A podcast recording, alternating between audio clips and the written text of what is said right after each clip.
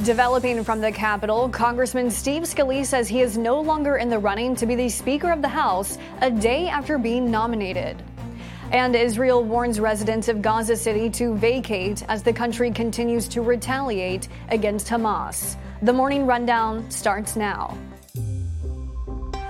From the Straight Arrow News Studio, bringing the stories that matter to you from across the United States and around the world. This is the Morning Rundown. Today is Friday, October 13th. Thank you for joining us. I'm Kara Rucker. We begin with developing news out of Capitol Hill. House Majority Leader Steve Scalise has jumped out of the race to become the next Speaker, just a day after House Republicans nominated the Louisiana congressman for the position during a private ballot. Scalise told reporters Thursday night his decision came after realizing he would not be able to secure the 217 votes needed following an hours long meeting with House Republicans earlier in the day.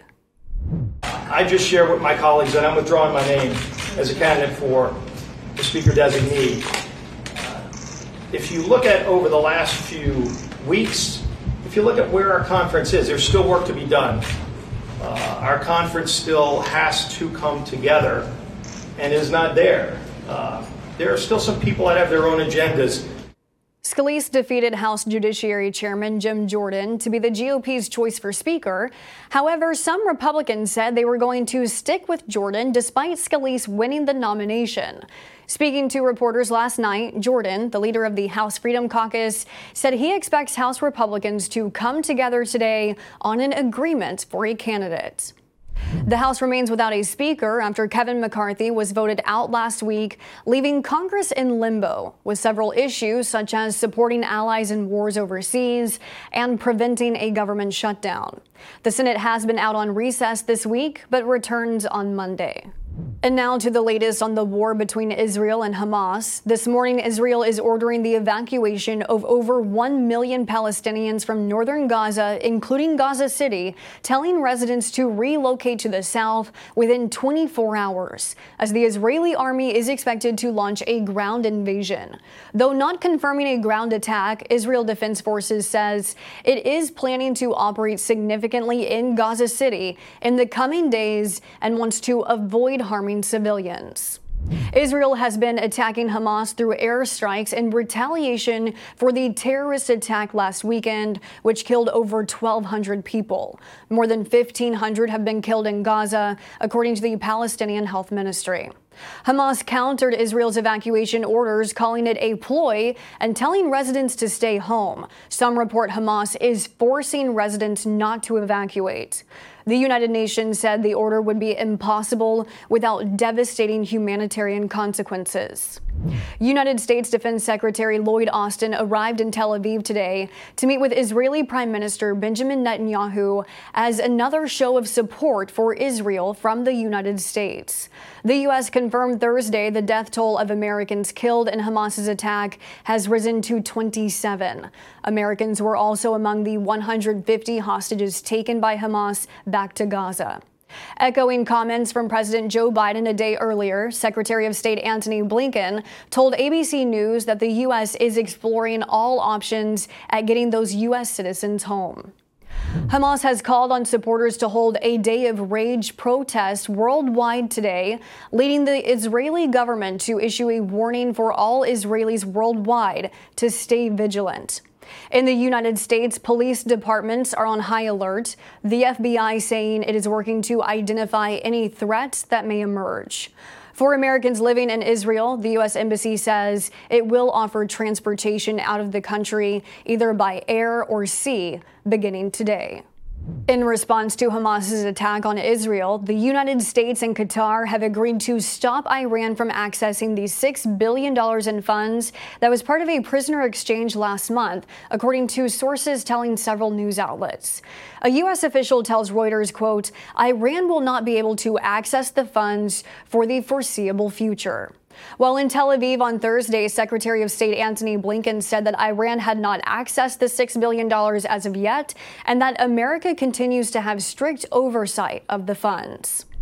The $6 billion were transferred to Qatar as part of the deal to free five Americans detained in Iran. Following Hamas's assault, there were bipartisan calls to freeze the funds due to Iran's backing of the militant group. Though U.S. officials have said there is no evidence of Iran's direct involvement in the terrorist attack. Senator Robert Menendez faces new charges, prosecutors accusing the New Jersey Democrat of acting as an agent of Egypt while serving as the chairman of the Senate Foreign Relations Committee.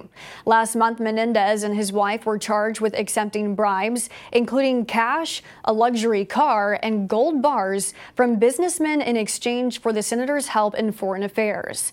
They pleaded not guilty, and the senator stepped down as committee chair.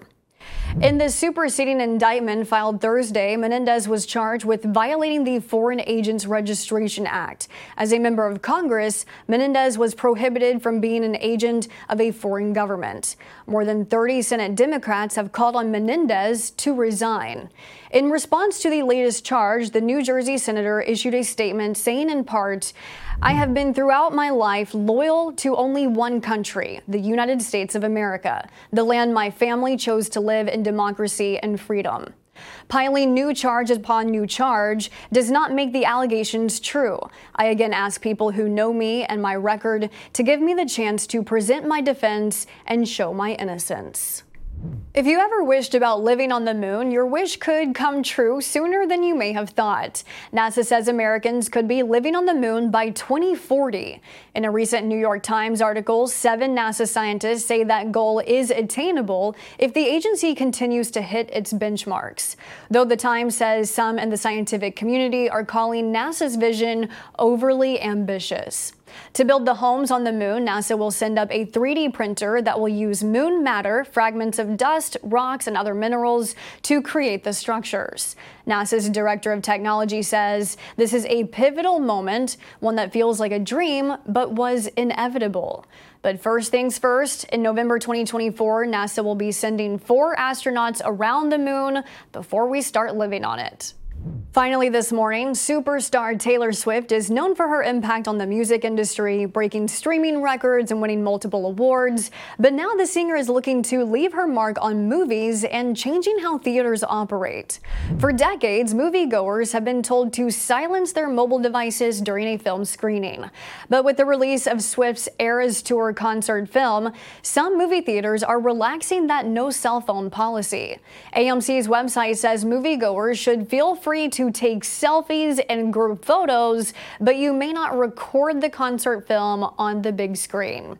A representative for Flix Brewhouse, which operates 10 theaters in the country, tells Variety that Swifties are going to want to record themselves having fun so they can use their phones during the movie, but also says not to record the screen over privacy laws.